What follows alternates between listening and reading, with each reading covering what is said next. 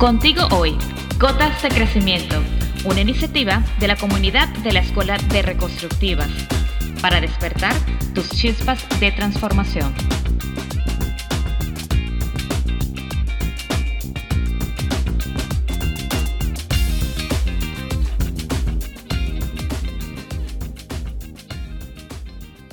Hola, ¿cómo están? Bienvenidos a nuestro episodio número 25 de estas gotas de crecimiento saludándolos a todos, yo feliz con pues todo el equipo de Gotas de Crecimiento, con Lorena, Mimi y Eva, para hablarles eh, en este episodio de, eh, bueno, este tema que creo que a todos nos puede interesar, mejor sola que mal acompañada. Pues bienvenidas chicas, un placer estar hoy aquí con ustedes y bueno, vamos a compartir con todos. Gracias, gracias. Qué bueno estar aquí reunidas, chicas, y gracias a lo que se nos unen. Eh, con respecto al tema, numerosos estudios han demostrado que contar con una sólida red de apoyo o importante nos puede funcionar para llevar a cabo nuestro día a día.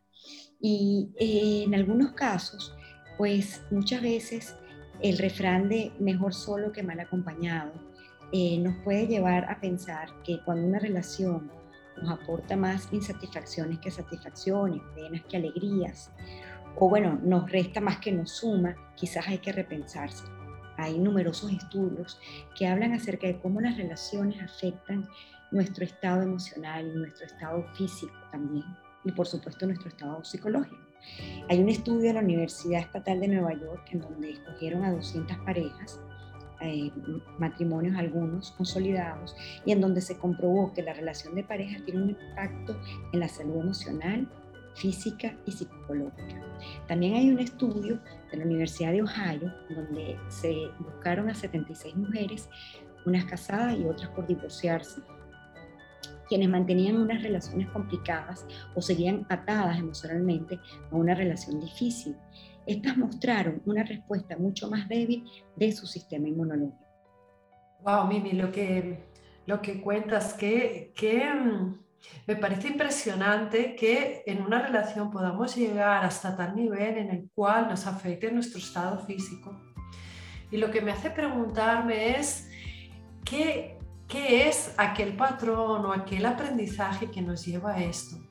Y creo que al final volvemos a lo que hablamos siempre en la escuela de reconstructivas, de esos aprendizajes de cuando fuimos niños entre los 0 y los 6 años, eh, de la familia, de la educación, de la cultura, de la religión y, y tantas creencias que hay allí, como por ejemplo que uno tiene que estar acompañado, que tiene que estar en pareja, que se tiene que sacrificar por los demás, que a veces esa esa idea de que cuando fuimos niños no nos vieron, no nos reconocieron y de repente hay alguien que porque nos ve, nos reconoce, tenemos que aguantar todo y quedarnos ahí porque pensamos que no va a haber nadie más que nos quiera. Y todos, todos esos patrones que nos hacen estar en relaciones en las cuales somos peores que estando solos, porque nos convertimos en personas peores que estando solas. ¿No? Es, es como algo que pensar y ponerle conciencia. Y, y, para mí este tema me ha recordado mucho, em, bueno, además de lo que, lo que comentan las, las, estadísticas, me ha recordado mucho este refrán que dice, más, val, más vale malo conocido que bueno, que, cono, que bueno por conocer. Entonces, hasta dónde nosotros podemos aplicar muchas personas eh, que aplican este refrán a su día a día. Entonces, e, en materia de, relación, por ejemplo, entonces puede ser que nos acostumbremos a estar con una pareja o con una persona, a tener una relación que está mal, pero entre comillas, eh, no sabemos qué es malo o bueno, ¿no? Es, eh, hay que mm, comentar eso. Que darnos la, la oportunidad de conocer algo nuevo. Entonces, para mí es me gusta traer ese refrán y decir y pensar qué significa y qué es eso bueno o malo que, nosotros, cada uno de nosotros tiene en la, mente. Podría compartirles que que nos van enseñando a todos y a todas que, es el, el, proyecto de vida, ¿no? Es como vas a la escuela, bueno, al kinder, la primaria, la secundaria y entonces después a los niveles superiores quienes puedan alcanzarlos, pero en el plan de vida es como, bueno, después de que eres adolescente tienes que tener una pareja y luego de que tienes una pareja tal vez en algunas familias terminar la escuela, tal vez en otras es, ahora ya tienes que casarte y luego de que te casas tienes que tener hijos y luego tienes y tienes y tienes, no sé si le suena, pero, pero creo que hace algunos años una maestra decía, tenemos que preguntarnos si tenemos la vocación para hacer las cosas que nos han enseñado que se tenían que hacer desde estos patrones. Entonces, puede ser que no tengamos la vocación para ser padres, que no tengamos la vocación para ser pareja, pero eso yo creo que se tiene que ir descubriendo en el camino, porque yo creo que más allá de que nos enseñaran a, bueno, tengo que tener pareja después de la escuela o durante la escuela o durante el colegio, sería, tengo que aprender a estar conmigo, aprender a conocerme para entonces saber qué es lo que tengo para dar y como decías, Lore, no buscar allá afuera, sino saber, bueno, yo tengo estas habilidades, yo tengo esto en mi corazón, que es lo que yo te puedo compartir.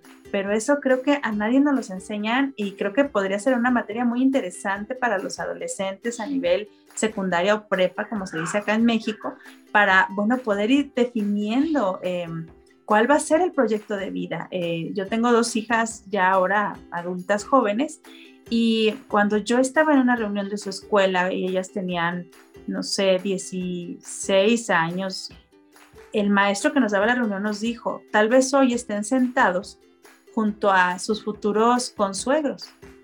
Y entonces a mí no me caía el 20 porque decía, ¿será que alguien de aquí se, vayan a ser los abuelos de, de, mis nietos y un día mis hijas deciden tener nietos?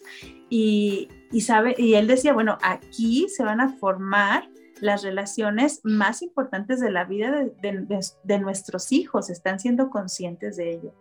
Y entonces, eh, la verdad es que sí, muchas, muchas familias empiezan en la adolescencia, pero eh, qué importante sería enseñar a estos jóvenes, bueno, primero, eh, como ir hacia adentro, saber qué tengo y qué es lo que yo voy a dar o qué es lo que yo voy a buscar y preguntarme si también tengo esa vocación de ser madre o padre y, también enseñar que, bueno, si no la tienes, no es un camino erróneo, no es un camino que esté lejos de la realidad, poder estar contigo, hacer tu vida eh, solo, sola, sin que se vea como, bueno, ah, tienes que ir a comer siempre con alguien, o tienes que ir al, cine siempre con alguien, o, o, la vida está solo hecha para ser pareja. Yo creo que, bueno, es cambiar un poco ese programa.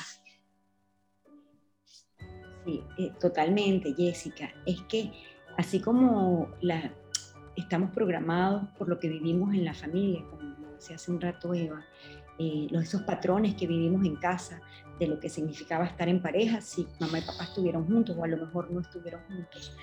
Pero esos patrones nos van a marcar para que en un futuro salgamos a buscar la pareja de acuerdo a lo vivido en casa, ¿verdad? Y además tenemos el aditivo de lo que vivimos dentro de la cultura y dentro de la sociedad, de lo que se entiende que es que una mujer a cierta edad ya tiene que tener pareja. Hablábamos hace un rato de cómo aquí de repente se le dice, si a los 30 no tienes pareja, pues ya eres amona, ¿no? Eh, entonces, todo eso se va sumando y adicionalmente a eso, yo creo que hay una carga, sobre todo en estos países latinos, y se cree o se nos ha vendido la idea de que estar solo es malo, de que, eh, y obviamente el ser humano nace para relacionarse, pero muchas veces eh, eh, y me encanta como lo dice Carla, que la soledad es la edad del sol. Muchas veces se precisa estar solo, pero no estar solo para estar con nosotros. Sin embargo, en la sociedad nos empuja y se hace ver que una persona sola es desdichada, eh, es triste, y, y, en eso nos perdemos muchas veces. Y entonces preferimos estar este, mal acompañados. Entonces, si pudiésemos también darnos el permiso de resignificar lo que es la soledad, de disfrutarnos, porque esa soledad, que me gusta la palabra, la soledad elegida, nos puede permitir estar con nosotros, conocernos, dejar de buscar llenar esos vacíos en la pareja o allá afuera, para encontrar dentro de nosotros mismos quiénes somos y qué es lo que somos, porque a mí me gusta pensar que va a llegar un momento en que cuando yo me sienta tan completa dentro de mí, soy una fuente y voy a poder, poder empezar a, a dar el agua que llevo dentro Mientras tanto, como dicen, no podemos dar lo que llevamos dentro. Muchas veces entonces estamos en pareja para completar algo que nos hizo falta. Y ahí estamos en pareja desde la carencia, desde los vacíos. Entonces, si nos permitimos estar solos para conocernos, para completarnos, esa soledad puede significar hasta un bálsamo para el alma porque a lo mejor estando en esta compañía que nos agrede, que, que inclusive nos afecta el sistema inmunológico, como lo dicen estos estudios, pues lo que estamos haciéndonos es eh, un daño que puede ser irreparable a lo largo del tiempo. Por supuesto, cada quien tiene que asumir la responsabilidad y el compromiso que tiene consigo mismo. Pero yo quisiera darle una connotación distinta a lo que hemos creído que es la soledad y darnos ese chance de poder quizás caminar descalzas o descalzos por un jardín, de viajar solos es, y, encontrarnos con nosotros mismos. Yo creo que es un verdadero bálsamo y es un verdadero eh, regalo, porque la soledad pienso que nos anima a completarnos como persona y nos prepara para que seamos ese campo fértil para poder luego sembrar en él esa relación de pareja. Es cierto lo que dices, Mimi. Y cuando te escuchaba me acordaba de una frase que leí una vez y que la verdad no os puedo decir de quién es la frase, pero era algo así como que solo aquellos que aprendieron a estar solos van a acabar bien acompañados. Y realmente, y sobre todo en las culturas así más latinas, más familiares, no aprendemos a estar solos. No, no aprendemos a estar solos. Yo recuerdo cuando cuando dejé mi, mi, casa para ir a estudiar a Estados Unidos, que fue dramático ese viaje, porque jamás había pasado tiempo sola, había estado siempre acompañada. Es algo como que no se promueve de que aprendas a estar solo, es como mal visto. Y, y qué verdad esa, ¿no? De, de que estando solos podemos conocernos y podemos luego llegar a compartir con el otro desde lo que nos sobra, no desde esas carencias que, que vienen muchas veces de nuestros padres, de nuestra familia, que las intentamos llenar con la pareja y entonces queremos que la pareja sea nuestro padre y que sea nuestra madre y ahí es cuando destruimos la pareja porque la pareja no está para eso, está para otra cosa. Entonces, bueno, yo, yo me quedo con, con esto, aprender a estar solos. Y qué sano alguna vez en tu vida aprender lo que es estar solo. Y es maravilloso atreverse a hacer cosas solos. Yo, a veces las personas que vienen a las sesiones o talleres que dicen, es que yo no me atrevo, me, acuerdo de una chica que vino que decía, no me atrevo a ir de viaje sola. Y, y, y, yo recuerdo que le decía, pero bueno, no, no te tienes que ir de repente a otro país sola, vete un fin de semana a otra ciudad sola y experimenta lo que va a ser eso, porque e, en ese programa que nos dice cómo hacer las cosas, hay gente que no se atreve ni ir a tomar un café sola porque si te ven los otros que estás ahí solos, que no tienes a nadie ya, siempre estamos pensando lo que, lo que van a, a pensar los demás como si fuéramos el centro de atención y, el, y, al final cada uno va a la suya y nadie se va a fijar si estás ahí solo, es, es, es el pensamiento del niño. Eso, y el adulto es otra cosa. Entonces animar también a las personas que, a las personas que están escuchando, wow, qué maravilla atreverse a, hacer aquello que has querido y que dependa de ti, que, que no te quedes sin poder ir a donde quieres porque necesitas a alguien que te acompañe. Qué maravilla poder regalarte el, el hacerlo por ti. Y, y eso quizás está relacionado con la independencia, ¿no? Porque de alguna forma puede ser que estemos, seamos dependientes, dependientes de, una pareja o de los padres o de los amigos y no somos capaces de darnos esa libertad de decir, sabes que hoy me voy a ir a comer sola al restaurante, donde sea. Y yo creo que si es algo muy difícil, eh, em, empezar nosotros mismos a, a, romper esa, esa dependencia poco a poco hasta que nos empecemos a descubrir nosotros mismos, hasta que eh, vivamos la experiencia de comer sola por primera vez y que todo el mundo supuestamente te está viendo, pero eso no es así. Y, y sentir cómo te sientes. Yo ahorita, eso que acabas de decir, Eva, me acabo de acordar de cuando la primera vez que comí sola, me acuerdo. Y es como, wow, de verdad. Y yo pensaba igual, yo decía, la gente me va a ver, ¿no? Nadie me estaba viendo. Pero, pero qué, qué bueno recordar esos momentos. Y yo creo que también, bueno, la dependencia genera apego y, genera dolor al final de cuentas, ¿no? Más dolor porque eh, tenemos que saber que, todo lo que estamos viviendo, sea solos o en compañía o incluso con nuestros padres, eh, en el colegio, en el trabajo, todo, nada va a ser para siempre, todo va a ser permanente.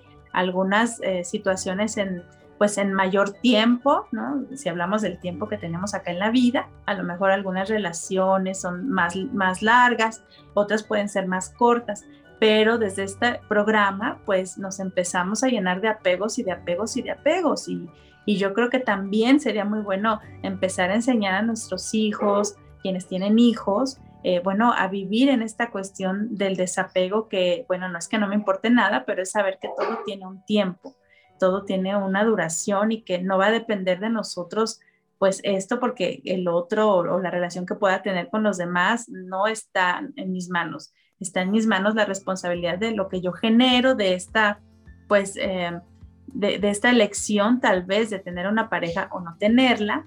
Y, primero, antes de, de seguir allá, bueno, ¿cómo estoy yo? y, lo que les decía hace un rato, ¿no? Si, si tengo no esa vocación que muy pocas veces nos preguntamos para, para ser mamá, para ser papá, para ser pareja, y puede ser que no. Yo conozco algunas personas que me dicen, yo soy feliz viviendo sola porque no podría compartir mi baño con nadie o compartir mi cama con nadie. Eh, y, bueno, así se lo viven. Y, hay quienes dicen, bueno, yo, yo no podría estar sola. Tengo una amiga que, bueno, ella le habla a su esposo cuando llega al trabajo y cuando sale de la junta del trabajo y cuando va a recoger a los hijos. Y, yo la primera vez que pasé un día con ella, para mí fue excesivo desde mi mirada, ¿verdad? Porque yo decía, bueno, yo no hago eso en un día completo, pero para ellos como relación de pareja estaba bien porque era un acuerdo al que habían llegado, ¿no? Entonces también puede ser que, haya esas opciones pero bueno, también habrá quien diga, yo no puedo con eso y es excesivo y elijo también experimentar, estar solo eh, y bueno, ese es un nuevo camino también. Así es, qué lindo, qué lindo eso, de verdad que sí, Jessica. Y, bueno, a mí me gustaría como simplemente añadir, eh, porque yo creo que hemos eh, dicho tantas cosas poderosas, sobre todo en este sentido de, de, lo que es estar solo o eh, porque hay una cosa, una cosa es estar solo y otra cosa es ese sentimiento de soledad.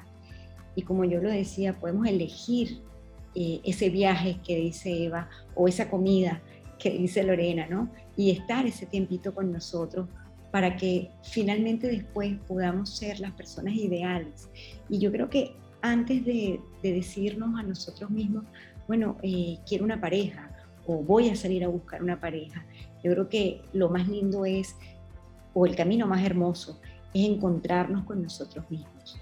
Es, porque al final, con la única persona que vamos a estar el resto de la vida es con nosotros mismos. Entonces, también es muy valioso tener una pareja porque nos conocemos a través de la pareja, porque proyectamos en la pareja, que eso lo hablaremos después en un próximo podcast, pero qué valioso es fomentar ese camino hacia adentro, esa relación con nosotros mismos, porque al final con nosotros es con quien nos quedamos todas las noches y con nosotros es con quien amanecemos todas las noches. Entonces, eh, la invitación siempre de nosotros en la escuela es voltear los ojitos hacia adentro. Y, nuestra invitación con este podcast es darle otro sentido a la soledad, que sea ese sol en la edad que tenemos eh, y que caminemos hacia adentro para que definamos quiénes somos y así poder compartir el tesoro que somos con nosotros. Bueno, Mimi, poco que añadir a lo que has dicho. me ha encantado lo de compartir el tesoro que somos con nosotros y descubrir ese tesoro para poderlo compartir. Y bueno, me quedo con, me quedo con una cosa que me gustaría comentar, porque al fin en la vida nada es blanco y negro.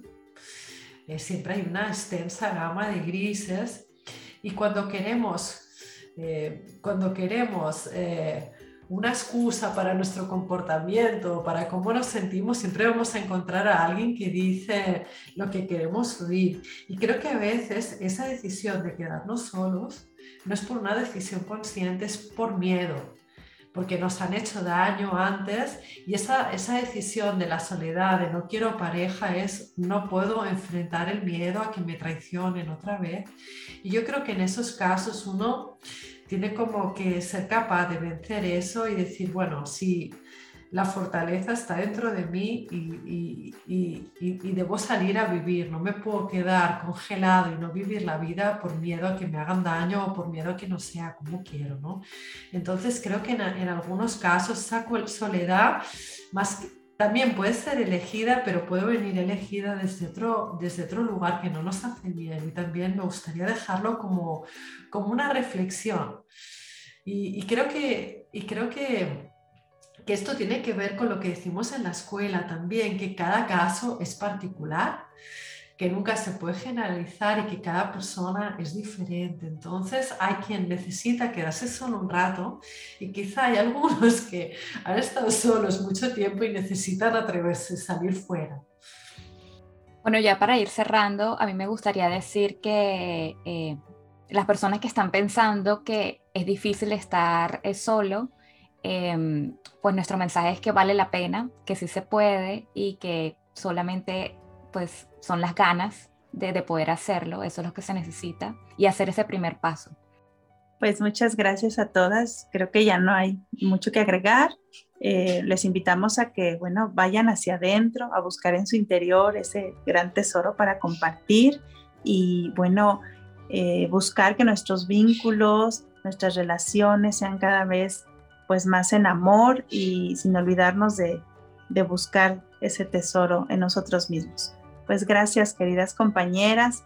Un abrazo desde México, República Dominicana, España y Canadá para todos ustedes. Les invitamos a que nos escriban. Vamos a leer sus comentarios felices de, de que nos escuchen y de hacer posible el milagro de compartirnos con ustedes. Gracias a todos. Hasta la próxima.